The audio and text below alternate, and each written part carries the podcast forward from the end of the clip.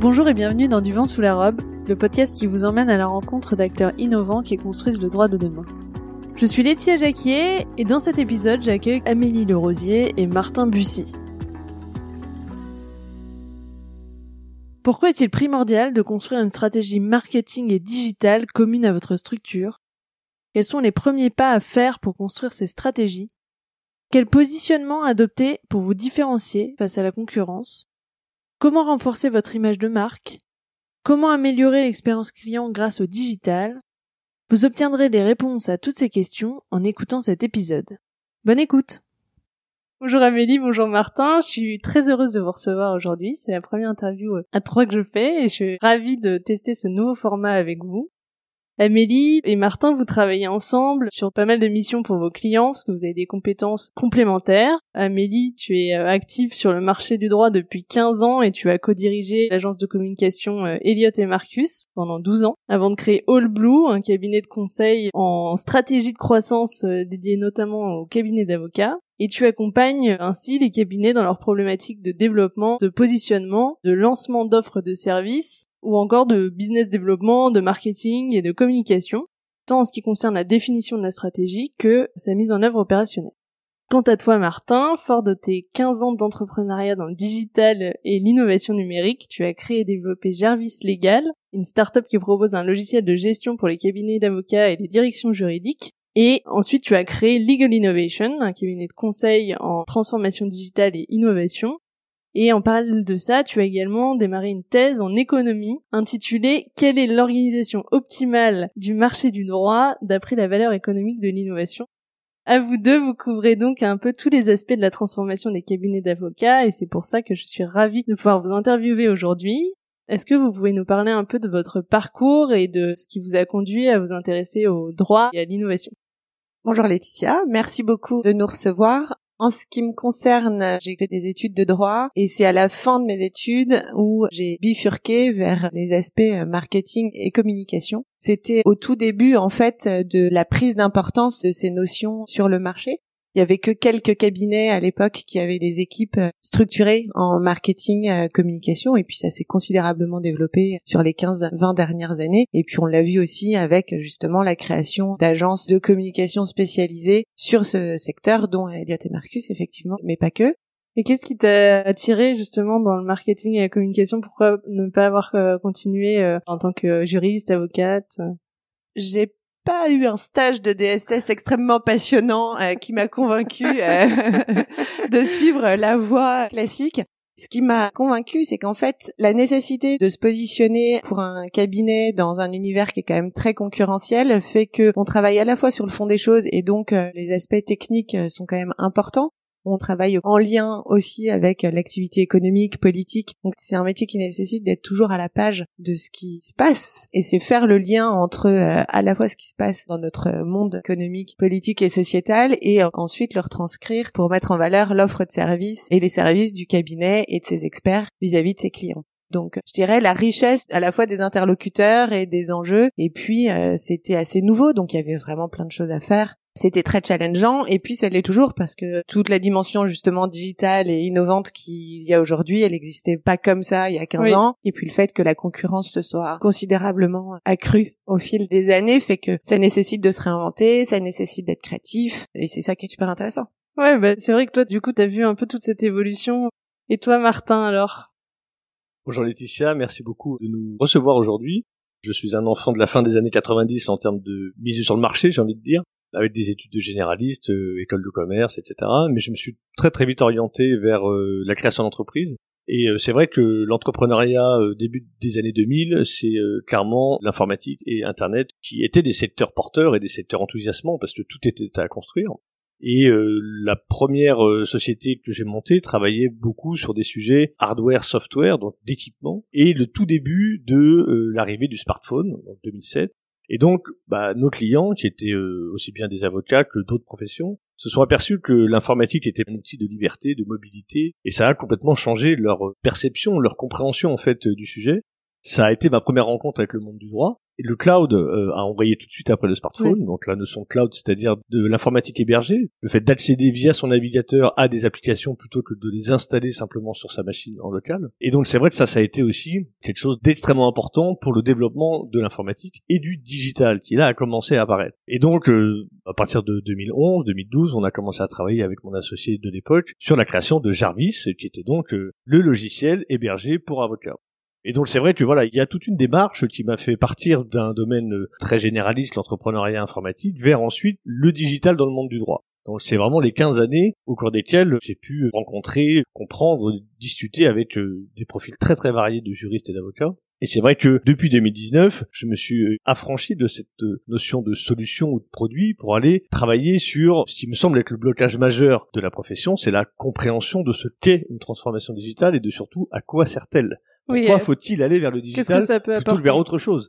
Et c'est vrai que euh, cette notion de vision stratégique qui du coup euh, déclenche une transformation digitale, c'est ça aussi qui fait que Amélie et moi travaillons beaucoup ensemble parce que c'est exactement la même chose me semble-t-il pour le marketing. C'est d'abord qu'est-ce qu'on veut faire? Et ensuite comment le marketing est un excellent outil pour pouvoir avancer. il se trouve que le marketing est lui-même digital et que le digital c'est aussi une façon de vendre une histoire. Donc c'est aussi du marketing. Donc c'est vrai que voilà, on est vraiment au cœur du sujet.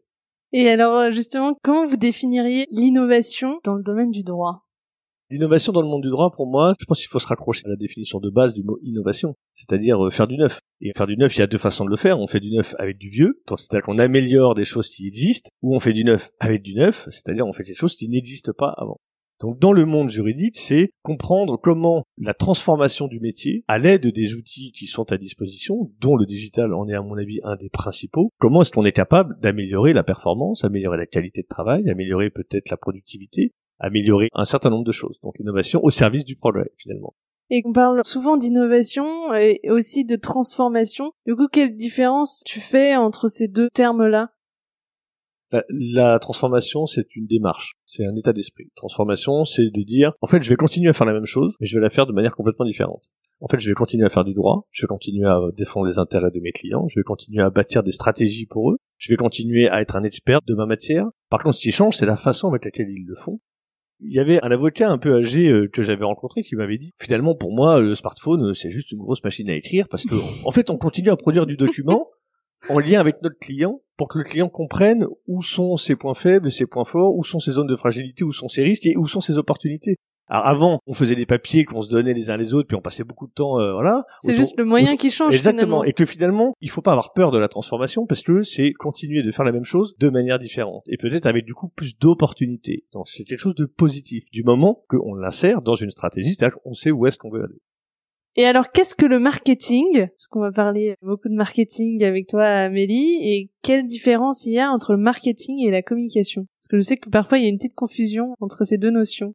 Oui, alors la confusion, elle est souvent fréquente entre marketing, business développement, communication. Le marketing, c'est vraiment l'analyse de son marché, la définition de ses cibles et savoir ce que l'on veut véhiculer comme message. Et ensuite, le business développement comme la communication sont les leviers qui permettent de répondre aux enjeux marketing euh, qui seront définis. Le marketing, euh, ça existe depuis euh, longtemps et puis dans toutes les grosses entreprises, il y a des départements marketing. En quoi c'est innovant de parler de marketing en cabinet d'avocat? Je sais pas si c'est innovant de parler de marketing. Ça l'était il y a 20 ans en cabinet d'avocat. Aujourd'hui, même des cabinets qui se créent ont une approche marketing souvent dès la création, des cabinets de toute taille, mais en fait le niveau de maturité marketing est très disparate en fonction de la taille du cabinet souvent, et puis en fonction aussi de la composition euh, des équipes support en la matière. Ce qui a changé, c'est qu'au départ, c'était plutôt des associés qui étaient mandatés, entre guillemets, par leur père pour euh, prendre en charge le marketing et sur les 20 dernières années, voilà, ça, ça s'était professionnalisé de par les équipes et de par les prestataires euh, existants sur le marché. Ce qui peut être euh, innovant dans la dimension marketing, c'est que bah, non seulement on a eu le marketing de l'innovation, donc ça, ça a été euh, assez nouveau, parce qu'en fait, il a fallu mettre en avant des solutions innovantes à proposer aux clients. Donc on l'a vu récemment, le plus marquant, c'est peut-être Gide avec son offre Gide 255, qui était vraiment d'accompagner les démarches innovantes des entreprises avec une équipe d'avocats spécialisés et dédiés à ces problématiques. mais c'est aussi d'autres, notamment quelques cabinets français et internationaux, qui ont proposé des offres, des solutions digitales en fait qu'ils ont marketées. Donc ça, c'était vraiment euh, la dimension marketing de l'innovation, mais il y a eu aussi ce qu'on appellerait plutôt l'innovation marketing et qui a été en fait sur un marché qui est quand même assez peu différencié, où euh, entre un cabinet euh, full service et un cabinet full service, ou entre un cabinet en droit social et un cabinet en droit social, finalement, globalement, le niveau d'expertise est bon, les gens qui sont dans ces cabinets sont techniquement compétents, donc il faut se différencier les uns vis-à-vis des autres. Et c'est vraiment cette dimension de différenciation qui prend son sens. Et elle va passer par des aspects différents. Ça peut être la différenciation par une approche de prix, ça peut être casser les prix, mais ça peut être aussi par la proposition de forfait, ça peut être aussi par des success fees, enfin voilà, donc il y a cette dimension-là. Il y a aussi la dimension sur des nouvelles offres de services, donc euh, proposer quelque chose qui agrège plusieurs compétences au sein du cabinet vis-à-vis d'une cible en particulier. On l'a vu notamment vis-à-vis des startups. Donc euh, Auguste de Bouzy avait été un des premiers avec Startup il y a déjà maintenant 7 ou 8 ans à approcher cet écosystème avec une offre vraiment spécialisée. Puis ça a été suivi, il y a eu Capstan, Bignon Lebray, ADS Avocat, enfin voilà, il y a eu euh, beaucoup d'autres cabinets qui... et ça ne veut pas dire que les autres ne travaillaient pas pour des startups. C'était vraiment la dimension de créer une offre, créer une offre de service spécifique pour une typologie d'entreprise. Mais ça peut être pour cibler un secteur. Enfin voilà. Donc tout ce travail au niveau de l'offre et de la différenciation est assez intéressant. Et l'innovation, je dirais qu'aujourd'hui, elle va venir de là. C'est comment trouver une approche différente des autres qui va impacter et après c'est le faire savoir. Et là, on tombe dans la communication. Oui, c'est ça, parce que on peut développer des super offres, mais si on n'a pas derrière le plan de com qui fait qu'on est visible sur ces offres-là, euh, c'est dommage. Peut-être qu'on peut introduire le terme euh, go-to-market, qui est un terme euh, américain, mais qui signifie vraiment prendre en compte toute la chaîne de valeur ajoutée, depuis le positionnement, donc la création d'une offre ou d'un produit, jusqu'à la communication auprès du client, en incluant le marketing, la vente, la communication et même la relation client. Donc le go-to-market, c'est comment ce que je veux faire, je le mets en place pour le marché. La profession juridique, historiquement, a eu du mal à intégrer le fait qu'on est quand même sur un marché avec une offre et une demande. Donc là, c'est peut-être mon côté euh, en économie qui parle, mais c'est intéressant par rapport justement à ce que dit Amélie, c'est que en fait, si on se place dans une stratégie de go-to-market, ça ne veut pas dire qu'il faut faire plus de marketing visuellement. Peut-être même qu'il faudra en faire moins. Par contre, ça veut dire qu'on a pensé sa chaîne de valeur je propose ça, mais pourquoi je le propose? Quelle est ma compétence par rapport aux autres? Et du coup, comment j'augmente ma compétence en choisissant des associés qui vont aussi apporter de la valeur à cette espèce de positionnement produit? Puis comment je le décline en offre? Et ensuite, auprès de qui? Et ensuite, comment je vais à la rencontre de ces clients-là? Est-ce qu'il faut que je fasse des salons? Est-ce qu'il faut que je fasse des formations? Est-ce qu'il faut que je leur parle de telle ou telle façon? Est-ce que je leur écris? Et donc, en fait, on voit bien qu'il y a toute une stratégie extrêmement large qui peut être mise en place. Donc cette notion de go-to-market, aussi moche soit-elle en termes sémantiques, est quand même assez intéressante en termes conceptuels pour des avocats. Mais même en elle-même, la stratégie marketing, je reviens sur ce que disait Martin juste avant, en fait, comme la stratégie de transformation digitale et la dimension d'innovation à mettre en place dans un cabinet, c'est intimement lié au projet du cabinet et à là où on veut aller. Très souvent, un cabinet d'avocats va dire, bah voilà, je voudrais être plus visible. Mais plus visible pourquoi? Vis-à-vis de qui? Sur quoi? Et donc c'est toutes ces questions-là auxquelles c'est important et c'est même nécessaire pour pouvoir derrière avoir des résultats, les analyser, savoir si les actions ont porté leurs fruits. Et c'est la même chose sur la partie digitale. C'est en fait savoir où veut aller le cabinet et d'où le positionnement de Blue que j'ai souhaité, qui est vraiment stratégie de croissance parce que les enjeux peuvent être différents. Et donc l'idée c'est vraiment de savoir d'abord où est-ce qu'on va, pour quel objectif, est-ce que c'est se développer dans tel ou tel secteur d'activité est-ce que c'est euh, rester sur un modèle de niche avec euh, une certaine typologie de clients? Est-ce que c'est développer tous euh, ces dossiers transfrontaliers avec un réseau de best friends à l'étranger? Voilà, chaque cabinet, quel que soit son stade de maturité, son profil en termes d'offres, en termes de taille, les enjeux vont être différents. Le tout, c'est que les associés se mettent d'accord sur ce qu'ils veulent faire ensemble, pouvoir emmener leur cabinet dans cette direction et du coup avoir des résultats qui seront tangibles et qu'on pourra mesurer. Et tout l'enjeu est là, en fait. Et justement, quels sont les premiers pas à faire pour euh, définir euh, cette stratégie commune au cabinet, ces objectifs de croissance et de développement? Il n'y a pas de recette euh, miracle. Il y a déjà toute une partie de notre côté qui est d'audit, entre guillemets, du cabinet pour bien le comprendre, pour bien le connaître, pour identifier ses points forts, les éventuels points faibles, prendre connaissance des opportunités possibles pour le cabinet, et puis aussi en fonction de la personnalité des associés, notamment, la façon dont est composé aussi le staff support quel est le rôle des personnages clés au sein du cabinet, parce que du coup, ça permet aussi de savoir quelle sera la capacité de mise en œuvre derrière, en fait. Donc ça, c'est une première étape. Ensuite, c'est vraiment un travail collaboratif avec les associés eux-mêmes et puis les équipes internes avec des ateliers sur euh, certains sujets précis qui peuvent être à la fois la marque, le digital, la marque employeur et notamment tout ce qui est le recrutement euh, de futurs talents mais aussi la fidélisation Des, des bons parce qu'on sait que les cabinets sont quand même souvent confrontés à un turnover euh, important. Donc ça peut être ça, ça peut être aussi et ça ça prend de plus en plus de place, c'est toute la dimension RSE.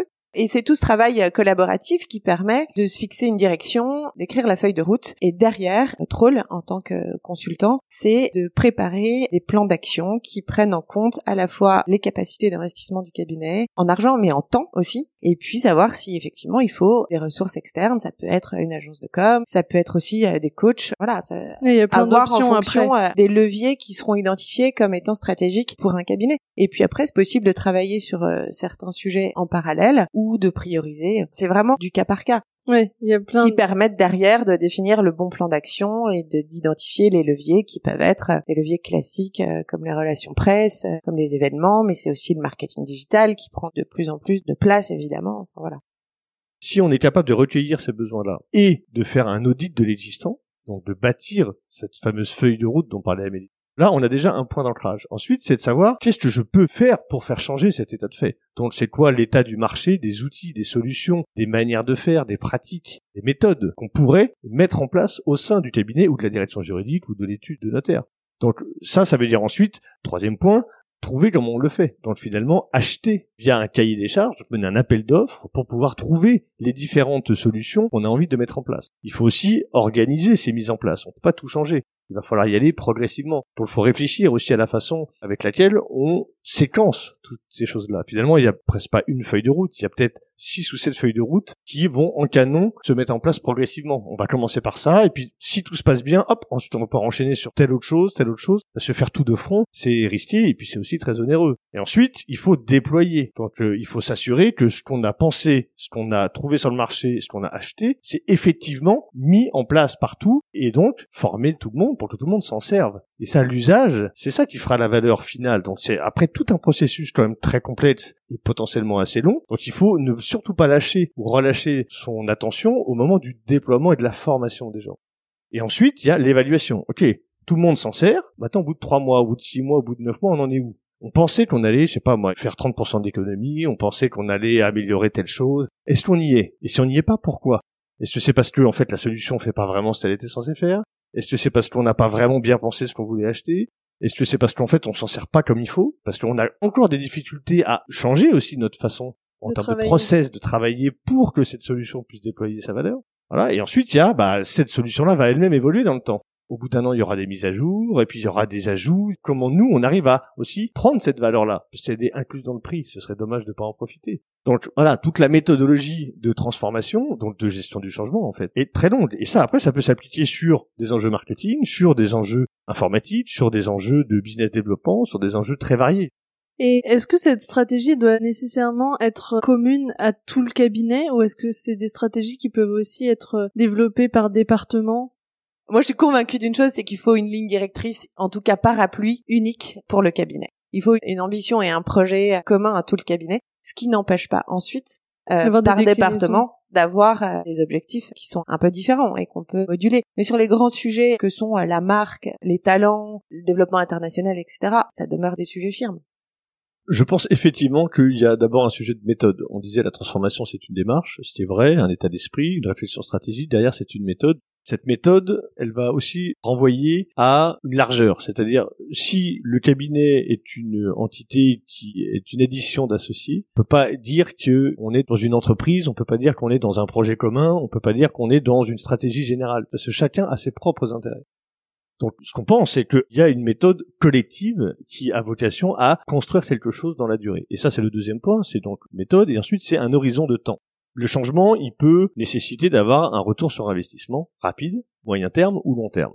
Et de notre point de vue, il doit avoir en fait ces trois composantes-là. C'est-à-dire si vraiment on enclenche un changement, que ce soit marketing, commercial euh, ou euh, digital ou même informatique simplement, bah, il va falloir assez rapidement que chacun perçoive la valeur des efforts qu'il a fournis pour changer, des efforts d'investissement, comme le rappelait Amélie, en temps et surtout en argent aussi, et aussi toutes les équipes qui sont mobilisées autour de ça. J'ai l'habitude de bosser avec un outil qui n'est peut-être pas parfait, mais si on m'en change, pour moi c'est un gros enjeu, c'est un Ouais. gros effort. Donc euh, si c'est pas pour sentir les bénéfices que je vais en tirer dans 3-6 mois et dans 3 ans, je vais être beaucoup moins motivé pour changer. Donc c'est vrai que cette notion de transformation est éminemment stratégique, mais elle est aussi méthodologique et elle est aussi temporelle. Dernier point, je pense qu'on peut impulser du changement éventuellement département par département uniquement si c'est dans un projet global. On peut prendre un exemple simple. Certains associés veulent déployer une stratégie de business développement. D'autres ne se sentent pas prêts. Ça ne veut pas dire qu'ils sont contre. Bon, là, peut-être que c'est envisageable de se dire, effectivement, pour le M&A ou pour euh, l'IPIT, on va réfléchir à comment développer le BizDev, comment peut-être mettre un CRM. Mais, finalement, ça va être un peu les pionniers. Donc, les deux associés concernés vont être un peu euh, en avant. C'est à eux de payer les pots cassés, mais pas s'ils en ont plus besoin. Et une fois qu'ils auront fait ça, bah peut-être que Ça le droit social, etc., qui sont peut-être un peu à la traîne par rapport à cette vision-là, bah, seront bien contents de pouvoir simplement prendre en exemple ce qui s'est passé. Donc là, ça peut être intéressant de séquencer les choses. Mais c'est dans une méthodologie. C'est pas machin va faire ceci et un tel va faire cela. Parce que de notre point de vue, ça veut dire qu'en fait le cabinet n'a pas de langue commune et en fait que les associés n'ont pas vocation à rester ensemble. Oui, finalement, c'est plus un agglomérat de différentes entreprises au sein même d'une entreprise. Donc, euh, Et finalement, ça renvoie à la question est-ce qu'un cabinet est, Est une, une entreprise, entreprise. ou est-ce que ce sont des débat. associés qui sont ensemble? C'est un débat euh, qui dure depuis très longtemps et qui durera sans doute très longtemps. Mais de notre point de vue, on peut ne pas rompre cette ambiguïté du moment qu'il y a des règles de gouvernance et de fonctionnement qui imposent un cadre commun. Si je m'associe avec euh, toi Laetitia ou si je m'associe avec toi Amélie, c'est bien parce qu'on a quelque chose à partager. Sinon, autant que je te facture des services ou que je te facture des services au gré des besoins. Oui. Ce qui est aussi une façon extrêmement intéressante de fonctionner. C'est juste pas la même démarche. Et au niveau de la différenciation, parce qu'on parlait tout à l'heure du fait de se différencier, maintenant, si on est client et qu'on cherche un cabinet d'avocats, mon premier réflexe, comme pour beaucoup de choses, c'est de chercher sur Internet. Ou alors, euh, bon, il y a le bouche à oreille, mais Internet euh, est quand même un moyen génial de trouver de l'information. Comment se différencier par rapport à justement plein de cabinets? Parce qu'on peut avoir un site Internet, mais si tout le monde affiche la même chose, finalement, on se différencie pas non plus.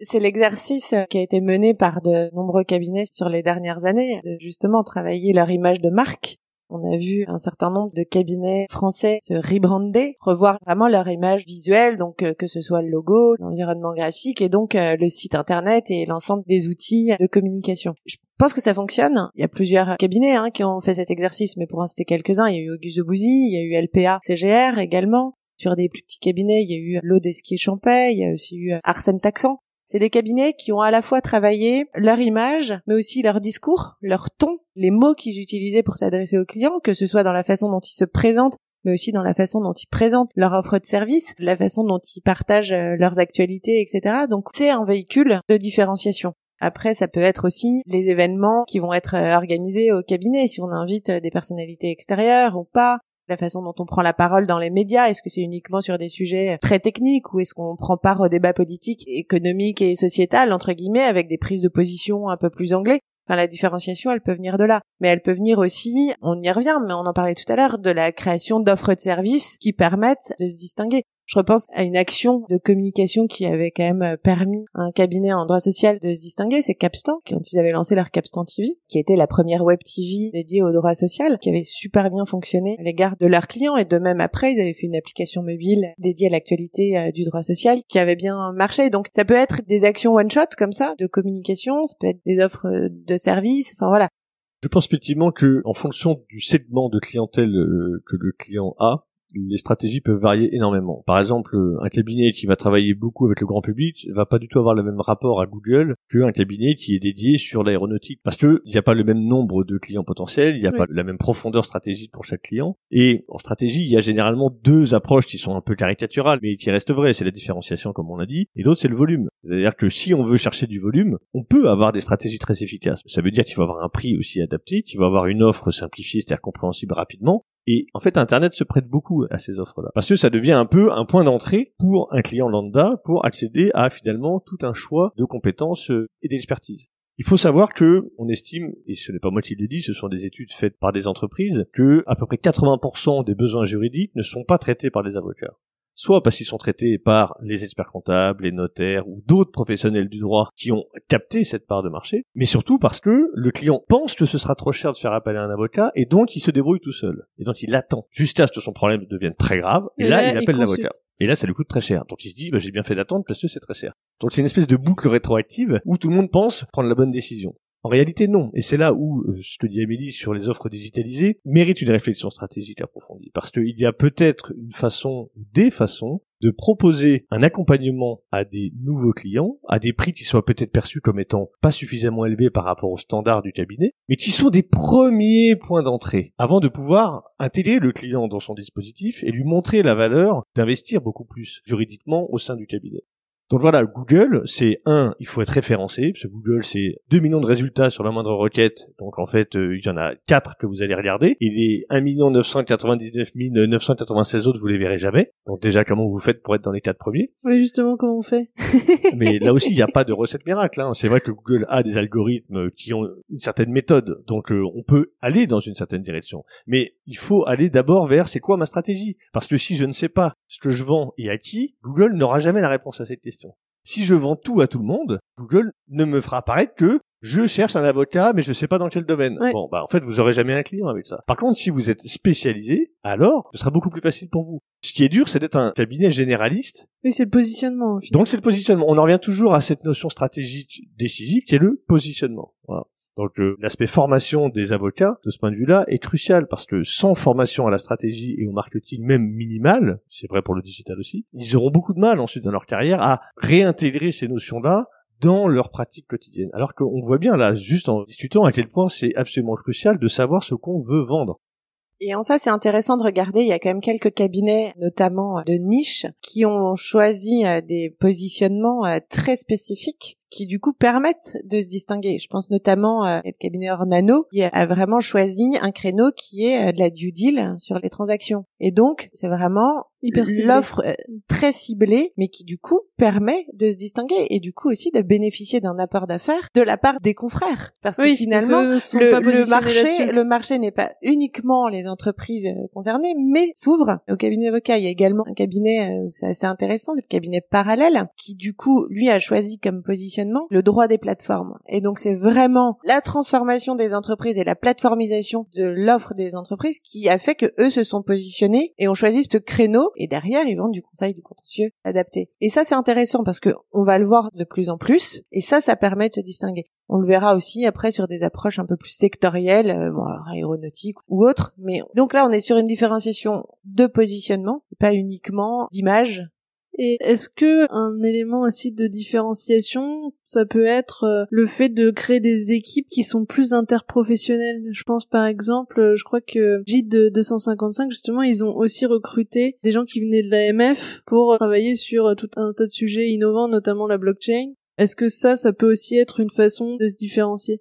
Bien sûr, l'interprofessionnalité, le collaboratif en général permet de se différencier. C'est vraiment l'agrégation de compétences euh, complémentaires au service du client sur ces aspects blockchain. Il y a d'autres euh, cabinets hein, qui ont proposé euh, des offres comme ça. Il y a Phil Fisher, Auguste aussi. On a vu deux ou trois offres l'année dernière de cabinets d'avocats associés à des experts blockchain proposer des offres à l'égard des entreprises. Donc ça, effectivement, c'est des choses qu'on verra de plus en plus et qui sont à mon avis créatrices de valeur Aujourd'hui, on le voit beaucoup sur des aspects de communication pure. Euh, ça va être, par exemple, euh, co-sponsoriser un événement et du coup faire profiter à tout le monde du carnet d'adresses euh, des uns et des autres. Mais demain, ce sera avec une approche un peu plus business, mais toujours avec la même problématique, qui est de d'abord bien identifier ce dont ont besoin les clients, qu'est-ce qu'ils attendent précisément pour que ces offres, il s'agit pas de créer une offre pour créer une offre, hein. Il faut vraiment qu'il y ait un objectif euh, derrière euh, très précis et donc euh, bien comprendre ce dont ont besoin les clients, ce qui sera possible de leur vendre aussi, et ensuite de travailler sur les aspects marketing qui sont de justement écrire l'offre entre guillemets et la concevoir. Juste, je voudrais revenir sur le mot blockchain parce que effectivement, certains cabinets se sont positionnés euh, sur ce créneau en allant chercher une différenciation, une spécialisation. On peut pas forcément le faire sur tout. Il se trouve que la blockchain est un domaine où la conception juridique a beaucoup de valeur parce qu'une fois qu'une blockchain fonctionne, elle fonctionne d'après des règles et les règles ont été définies par des juristes. Mais où est le marché? Eh ben, tout le monde se pose la question. Et les avocats eux-mêmes se disent, bon, alors c'est vrai que stratégiquement, c'était un choix très pertinent, parce que je pense à Jennifer Douard, par exemple, de chez Gide, qui a vraiment su développer une vraie compétence poussée dans le domaine, et en plus, elle comprend aussi les enjeux technologiques. Mais tout le monde s'attend maintenant de l'autre côté à se dire, ok, quand est-ce qu'il y a un vrai produit efficace Il y a beaucoup qui de apporte bruit de la sur la valeur blockchain, Voilà. mais effectivement. Moi, j'ai également, à titre personnel, travaillé sur la blockchain et euh, c'est un domaine qui est exceptionnel en termes de potentiel. Mais quand est-ce qu'on va être capable de le réaliser avec une valeur précise? Eh bien, je pense que ça va arriver bientôt, mais ça va pas arriver aussi vite qu'on ne l'espère. C'est comme certains qui se sont spécialisés en droit spatial ou droit des robots. Ça, c'est l'avenir, mais c'est l'avenir quand? Voilà, donc il faut aussi rester prudent, disons, sur des choix stratégiques. Il faut se dire qu'on le fait aussi parce qu'on aime ça. Et que du coup, c'est un positionnement qui, de toute façon, va nous permettre d'être identifiés. Mais c'est pas toujours facile de savoir évaluer le retour sur investissement de ce genre de positionnement. Oui, bah c'est sûr qu'effectivement, euh, à la fois c'est intéressant parce que si à un moment l'offre match vraiment avec une vraie demande, bah du coup on sera les premiers à s'être positionnés là-dessus et c'est un avantage euh, aussi concurrentiel. Mais effectivement, si le retour sur investissement tarde aussi, ça peut démotiver les équipes et puis peut-être euh, décourager euh, ces initiatives-là. On parle souvent, là aussi c'est un terme anglais, du first mover advantage, c'est-à-dire l'avantage du premier arrivant. Google est le dernier arrivé sur les moteurs de recherche. Et c'est eux qui ont raflé la mise. Donc attention, même sur des métiers très innovants, très nouveaux, le first mover advantage n'est pas forcément ce qui va se produire. Ça peut être le last mover advantage, qui a justement eu le temps d'analyser les échelles des autres, de comprendre pourquoi est-ce que ça n'allait pas si bien que ça, et du coup d'arriver avec quelque chose qui est du coup tout de suite plus solide. Mais ça n'empêche pas qu'ils auront acquis et développé une expertise qui aura de la valeur de Oui. toute façon. C'est pour ça que j'insiste malgré tout sur le fait de pas aller dans telle direction parce que stratégiquement il faut le faire, il faut avoir envie de le faire. Le fait d'avoir été parmi les premiers à être visible sur ces sujets-là profitera quand même en termes d'image de marque au cabinet parce que ça le positionne comme cabinet euh, entre guillemets innovant, Oui. à la pointe, etc. Et justement, euh, puisqu'on parle d'image de marque, qu'est-ce qu'on peut faire pour justement améliorer son image de marque? On dit souvent qu'une marque forte crée de la valeur parce qu'elle crée de l'adhésion. C'est l'exemple des boutiques de luxe. On va être prêt à payer un prix parce qu'on sait que c'est euh, service. une marque, voilà, il y a le service, il y a la qualité, etc. C'est un peu la même chose pour les cabinets de services professionnels au sens large. Si la marque est forte, on va se poser la question du prix. Donc travailler sur sa notoriété, avoir une marque qui est lisible, c'est-à-dire une offre lisible en fait, c'est savoir ce qu'on vend, à qui on le vend et s'adresser à ses cibles, c'est important. Ça permet de renforcer sa marque. L'image de marque, c'est aussi quelle image est envers qui? Est-ce que c'est une image de marque pour recruter? Est-ce que c'est une image de marque parce qu'on s'adresse à des gens qui comprennent notre langage? Donc là, plus on va être technique à la limite, et plus l'image de marque va se renforcer.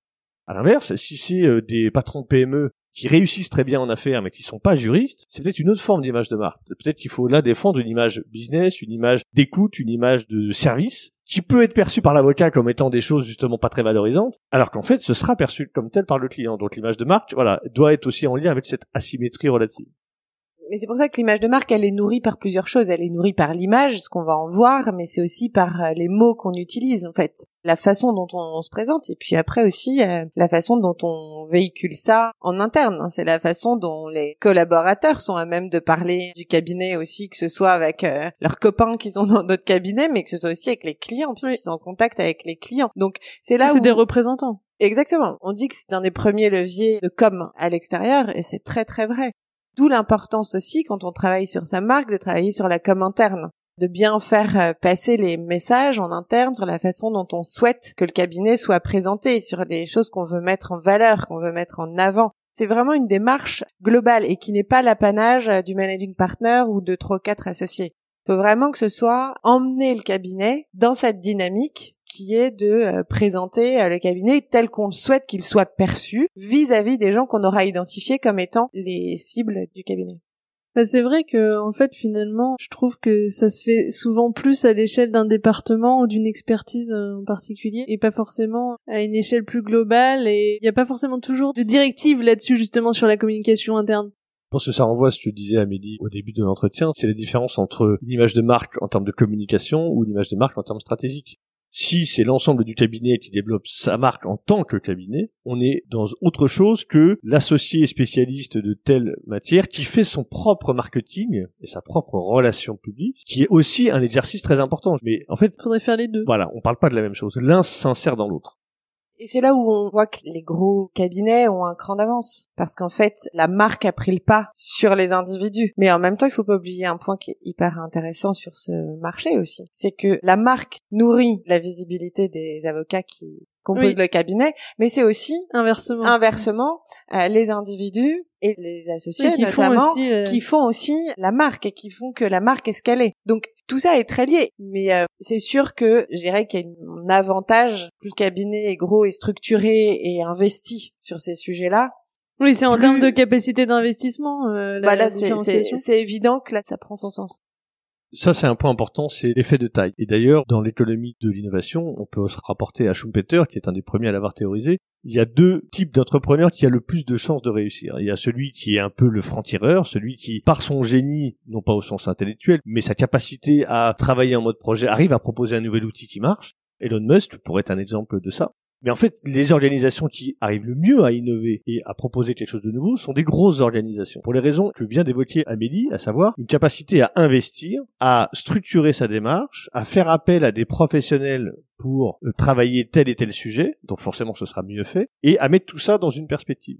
Donc en fait, il y a un effet de taille et le digital accentue cet effet-là. Et c'est ce que les Américains là font comme stratégie de volume. On n'est plus dans de la différenciation, mais par rapport au digital, ils ont une stratégie de volume. Ils se disent, il faut qu'on ait des labs, il faut qu'on innove, il faut qu'on essaye, y compris des trucs qui marcheront jamais. Donc peut-être que la blockchain ne marchera pas, c'est pas grave, on y va massivement parce que si ça marche, on va faire un saut quantique et on va écraser la concurrence. Si ça marche pas, en fait, on a neuf autres grands projets qui vont finir par marcher. Et c'est pareil pour l'image de marque, c'est pareil pour le recrutement. Voilà. Ça peut être le volume attire la valeur. Mais ça veut aussi dire qu'il faut être capable de construire un cabinet qui a une capacité à se gouverner avec du volume. Parce qu'en fait, pourquoi est-ce qu'il y a autant de petits cabinets? C'est parce que si je m'associe avec toi, bah en fait, on va s'engueuler au bout de deux ans. Parce que l'argent, parce que la vision, parce que le management, parce que X raisons. Parce qu'en fait, on n'a pas vraiment envie d'être ensemble. On a envie chacun d'être patron chez soi.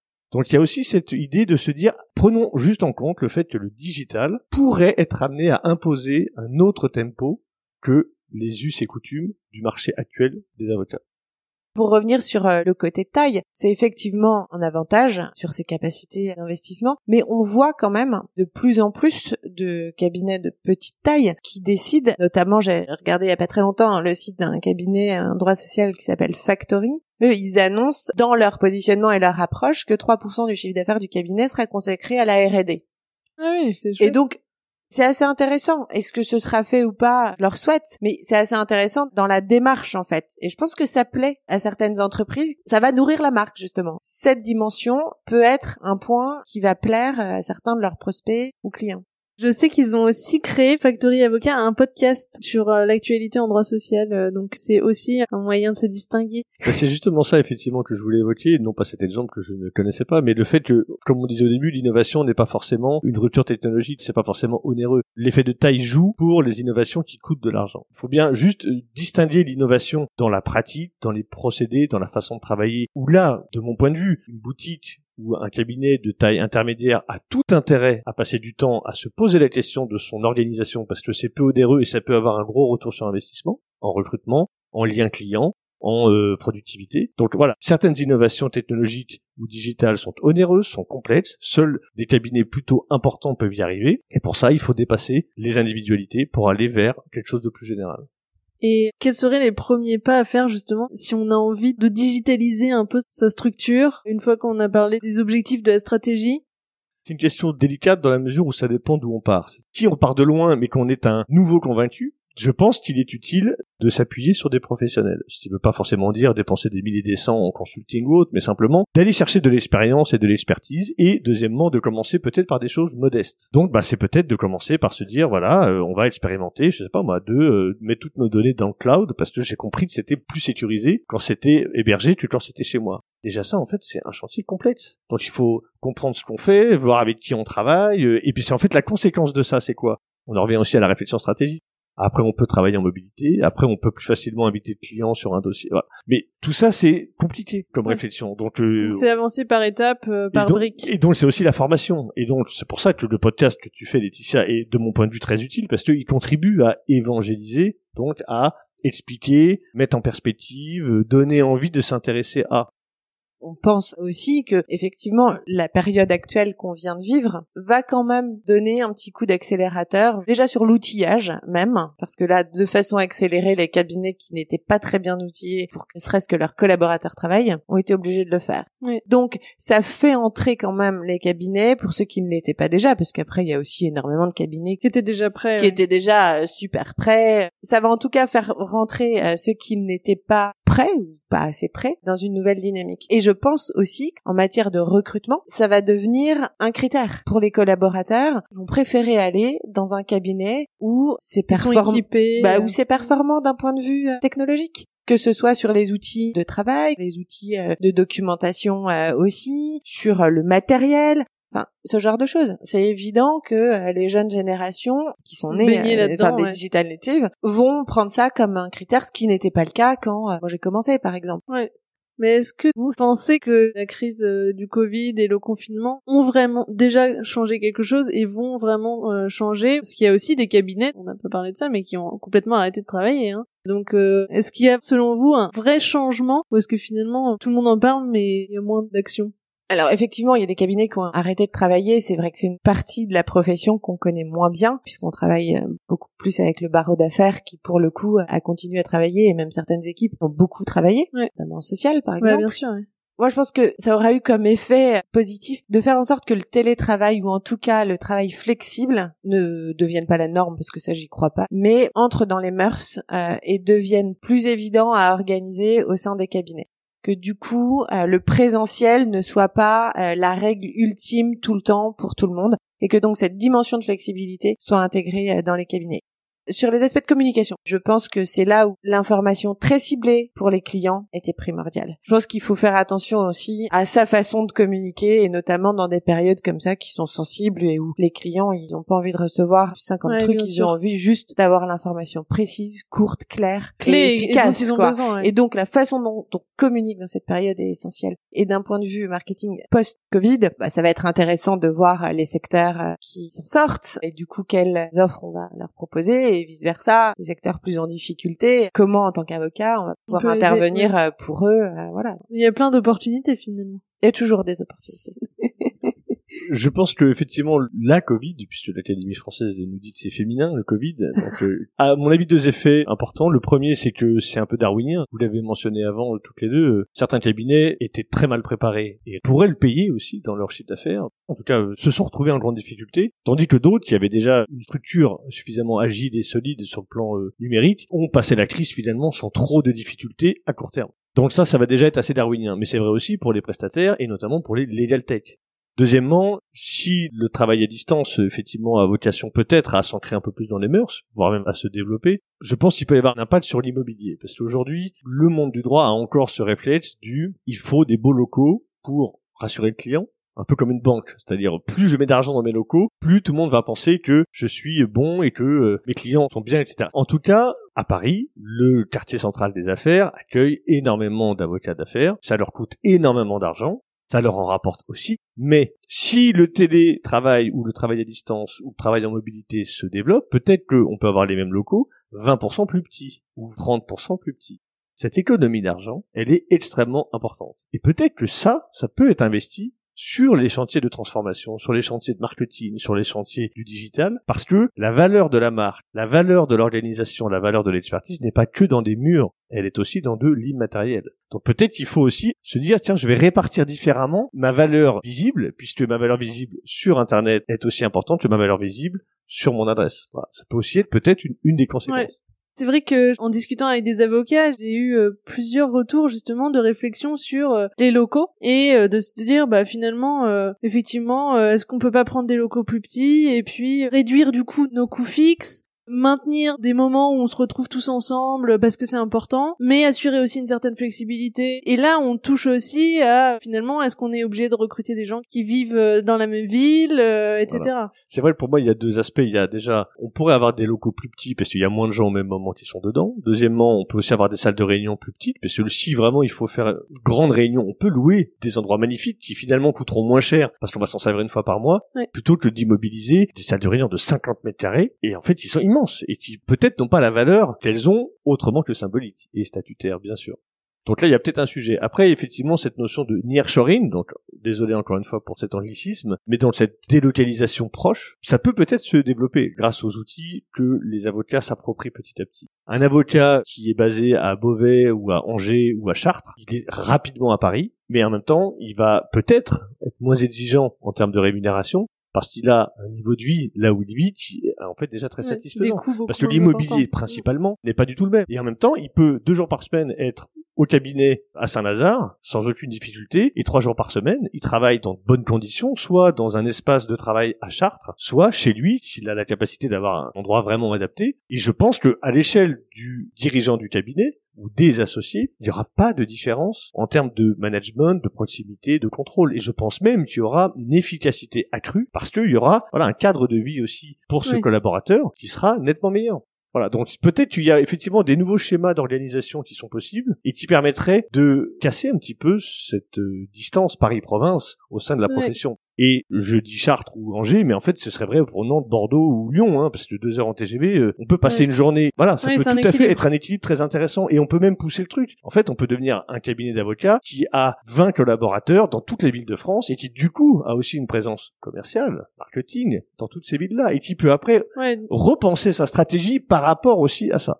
Et justement, en termes de gestion de la relation client, pendant le confinement, euh, tout s'est fait via des visios, des coups de fil, etc. Est-ce que vous pensez que ça va avoir une influence? Je pense qu'il y aura plus de rendez-vous visio que par le passé, notamment pour des réunions non stratégiques, et ça arrangera tout le monde, le client ça fait moins comme, euh, comme l'avocat.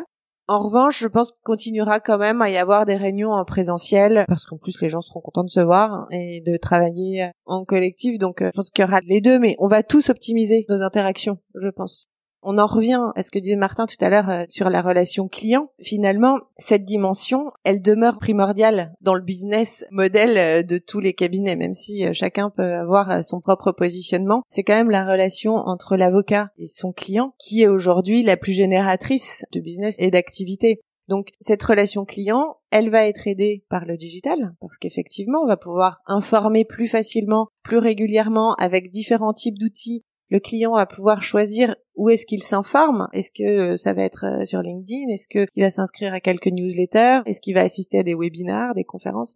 Donc ça, ça a considérablement aidé. Et puis il y a la relation client, et c'est là où il y a encore euh, beaucoup de choses à faire, et donc ça passe aussi par la formation des équipes, c'est entre deux dossiers, on peut prendre contact avec son client. Il s'agit pas seulement d'attendre euh, qu'il appelle euh, lorsqu'il a un besoin. J'avais eu un exemple comme ça très intéressant sur une enquête satisfaction que j'avais faite pour un cabinet d'avocats où on avait interviewé un certain nombre de clients et puis le client en question avait eu euh, une grosse grosse crise dans son entreprise et ça lui avait valu de la presse négative, etc. Et en fait, son cabinet de référence ne l'a pas appelé, mais il a été appelé par des confrères qui l'ont appelé pour savoir comment il allait, etc. Et donc là, c'est extrêmement intéressant en termes de relation client. C'est pas du facturable, c'est sûr, mais dans la relation client, tout n'est pas facturable. Ça peut être aller jouer au golf un samedi après-midi avec un, un client. C'est entretenir le lien, euh, la relation. C'est entretenir le lien, etc. Donc ça passe par plein de petits vecteurs. C'est aussi la façon dont on accueille les clients quand ils viennent au cabinet. C'est le délai de réaction qu'on va avoir euh, sur les emails. C'est euh, répondre au téléphone sans forcément avoir une messagerie archi pleine. Et quelles astuces justement vous pourriez donner, ou conseils pour euh, améliorer l'expérience client et la relation client? Ça peut se faire à beaucoup de niveaux différents. Il peut y avoir un niveau un peu plus stratégique qui est de faire une newsletter mensuelle ou même trimestrielle sur un secteur d'activité. Par exemple, on, travaille beaucoup pour l'aéronautique. Bah, en fait, on a beaucoup d'informations parce qu'on a lu, parce qu'on a écouté, parce qu'on a été formé, parce qu'on a été chez des clients divers et variés. Donc, on a beaucoup d'informations sur des tendances, sur des choses qui se passent soit dans le domaine du droit, si jamais nos clients sont uniquement des juristes, mais ça peut aussi être, voilà, sur des tendances qui peuvent se passer à d'autres endroits. Bah, ne serait-ce que compiler un peu ces informations-là et les mettre à disposition sous la forme d'une newsletter, si on parlait d'un outil purement marketing, bah c'est déjà une façon de proposer de la valeur à son client. Je pense à une chose, euh, on peut prendre le sujet par des outils informatiques en fait, c'est-à-dire trouver des petites choses qui peuvent simplifier la vie. Par exemple, la notion qu'on va appeler d'extranet si on parle comme dans l'informatique des années 2000 ou de portail client si on parle euh, de manière un peu plus moderne, euh, c'est une façon de mettre à disposition du client directement depuis son site internet d'avocat un accès à des documents, euh, des suivis d'heures facturées par exemple, de l'information dont on dispose mais qu'on n'a pas les moyens de lui mettre à disposition. Par exemple, où est-ce qu'on en est dans le dossier? Même de factures, même de paiement en ligne. Peut-être qu'on peut simplement apporter de la transparence, de par rapport à ça. Et du coup, le client n'a même plus besoin d'appeler parce qu'il reçoit en mode push, désolé encore pour ce terme anglais, automatiquement des informations sur on en est là, voilà, prochaine étape, ceci, cela. Et donc ils sont accompagnés. Et ils se sont accompagnés, et surtout il est déstressé, il se dit mon avocat gère ça tombe bien, c'est pour ça que je le paye. Donc euh, c'est vrai que prendre en compte le besoin client dans la relation client, c'est, je pense, un peu une révolution mentale encore pour certains. Et le digital, de mon point de vue, peut apporter de l'huile dans les rouages, peut faciliter en fait la capacité à se comprendre et à échanger. Donc ça, ce sont des petits services, voilà, que l'avocat peut mettre à disposition de son client Deuxième exemple, c'est la signature électronique. Ça aussi, quand on voit le nombre de documents qui n'ont pas besoin d'avoir une signature réellement euh, manuelle, il existe beaucoup de systèmes qui permettent à distance de pouvoir du coup raccourcir les délais de signature. Donc là, il y a aussi beaucoup de petites choses qui en fait rendent service à tout le monde. Voilà, et les notaires d'ailleurs euh, avec le Covid l'ont d'autant plus mis en place qu'ils n'ont pas eu le choix et euh, ça marche très bien fondamentalement. c'est vrai qu'il y a par contre un besoin que l'avocat explique au client comment ça marche. Et ça, je comprends que ce soit une difficulté parce que ça veut dire un que l'avocat lui-même est bien formé au fonctionnement de cet outil et deux est capable de rassurer son client, donc de faire le service après-vente vis-à-vis de son propre client. Voilà, c'est vrai que c'est un rôle que l'avocat a moins l'habitude de jouer, mais le bénéfice est vraiment important, je pense. Et alors, quelles autres clés de succès?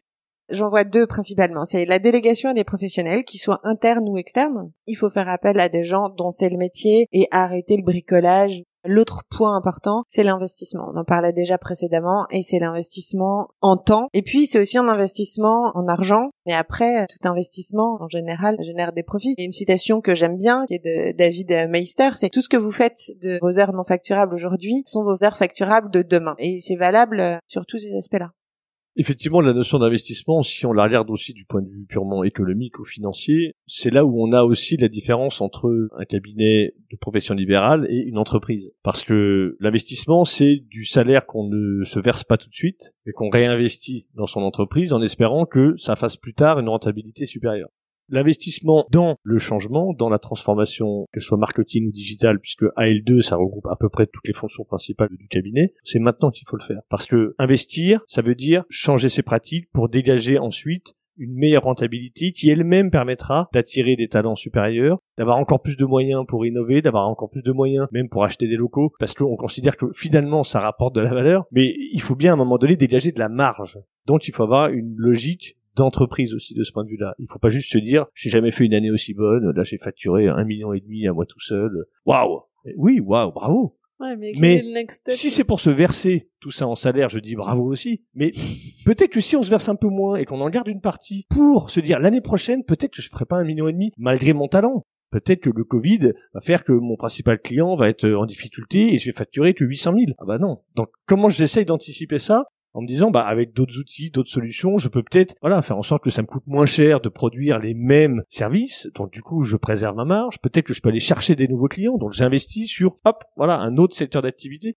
Cette notion d'investissement est importante et de mon regard aussi euh, d'économiste, je la rattache à cette notion d'intérêt général de la marque du cabinet. C'est-à-dire comment, au-delà de moi-même individuellement, j'arrive à faire vivre cette marque dans laquelle j'ai investi tant d'années, tant d'efforts cet investissement, il est aussi sur un sujet qui est un peu innovant, c'est comment impliquer les équipes et notamment les collaborateurs dans toute cette démarche d'innovation, que ce soit l'innovation marketing ou digital ou autre d'ailleurs ce qu'on voit dans beaucoup d'entreprises qui est l'intrapreneuriat et euh, la promotion d'initiatives qui seraient menées par des collaborateurs. Je pense que c'est un vrai atout pour les cabinets qui vont investir ou permettre en tout cas ce type d'initiative où le collaboratif interne en fait pour servir euh... sera mis en valeur. Oui, tout à fait. Il y a des initiatives hein, qui existent déjà dans certains cabinets, mais je pense que c'est un élément euh, supplémentaire euh, de marque employeur d'ailleurs, de renforcement du sentiment d'appartenance justement à la marque. Enfin voilà, tout est lié et va vers euh, la construction euh, d'une marque plus forte, euh, qui se distingue, qui se différencie.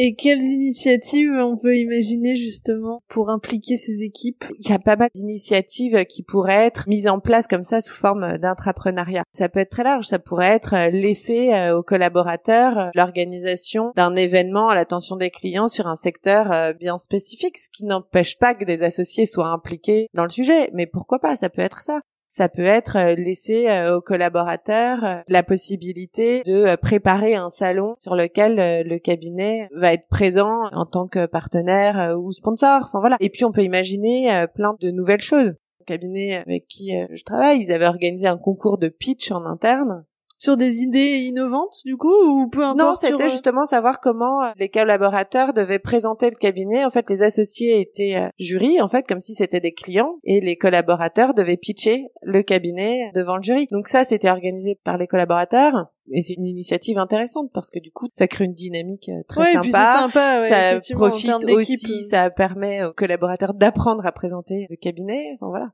Ouais, c'est gagnant gagnant. Sur quelle note vous voulez finir l'interview? Pour moi, le mot de la conclusion, c'est de se dire que le digital va nous accompagner définitivement. Donc, euh, c'est pas comme s'il y avait une vague, puis après il y aura plus de vague, donc on peut juste la laisser passer euh, en de rond et euh, attendre que ça se passe le digital est transformatif. Il a définitivement fait basculer notre mode de conception des choses et notre mode de fonctionnement dans quelque chose de différent. De manière beaucoup plus basique, c'est ok, bah comment le digital peut peut-être m'apporter de la valeur. Voilà. Et je pense que le bon sens et le pragmatisme sont importants pour mettre le digital au bon niveau, c'est-à-dire au service de toutes les autres pans de son besoin professionnel. Et moi, s'il y a un mot de la fin, je pense que le secteur euh, d'activité dans lequel on intervient, donc euh, le secteur juridique et a fortiori les cabinets d'avocats, c'est extrêmement passionnant parce qu'il y a encore énormément de choses à faire en accompagnement de la transformation du marché, donc de ces acteurs, et donc que ce soit sur les aspects vraiment stratégiques, mais digitaux, marketing et managériaux, on a une dimension entrepreneuriale extrêmement forte. Et je pense qu'on a beaucoup de défis à relever pour les cabinets, donc euh, c'est motivant et challengeant pour tout le monde. C'est une belle période pleine d'opportunités. Merci beaucoup à tous les deux. Un grand merci à toi. Et puis euh, j'étais ravie de vous recevoir. Merci beaucoup à toi, Laetitia. Au revoir. Voilà, c'est terminé pour aujourd'hui. J'espère que l'épisode vous a plu. Si le podcast vous plaît, n'hésitez pas à me mettre une très bonne note, de préférence 5 étoiles sur iTunes, ça m'aidera beaucoup, et à parler du podcast autour de vous. Si vous avez des questions, ou si vous voulez donner votre avis, ou si vous avez envie de partager votre point de vue sur tous ces sujets d'innovation, N'hésitez pas, vous pouvez le faire sur les pages du vent sous la robe sur les réseaux. Donc il y a une page sur Instagram, une page sur Twitter, une page sur LinkedIn, une page sur Facebook et sinon sur le site internet, sur la page dédiée à chaque épisode, vous avez la possibilité de laisser des commentaires. C'est vraiment fait pour ça, ça peut être très intéressant de débattre sur ces sujets, donc n'hésitez pas. Et sinon, je vous donne rendez-vous dans 15 jours pour le prochain épisode. À bientôt!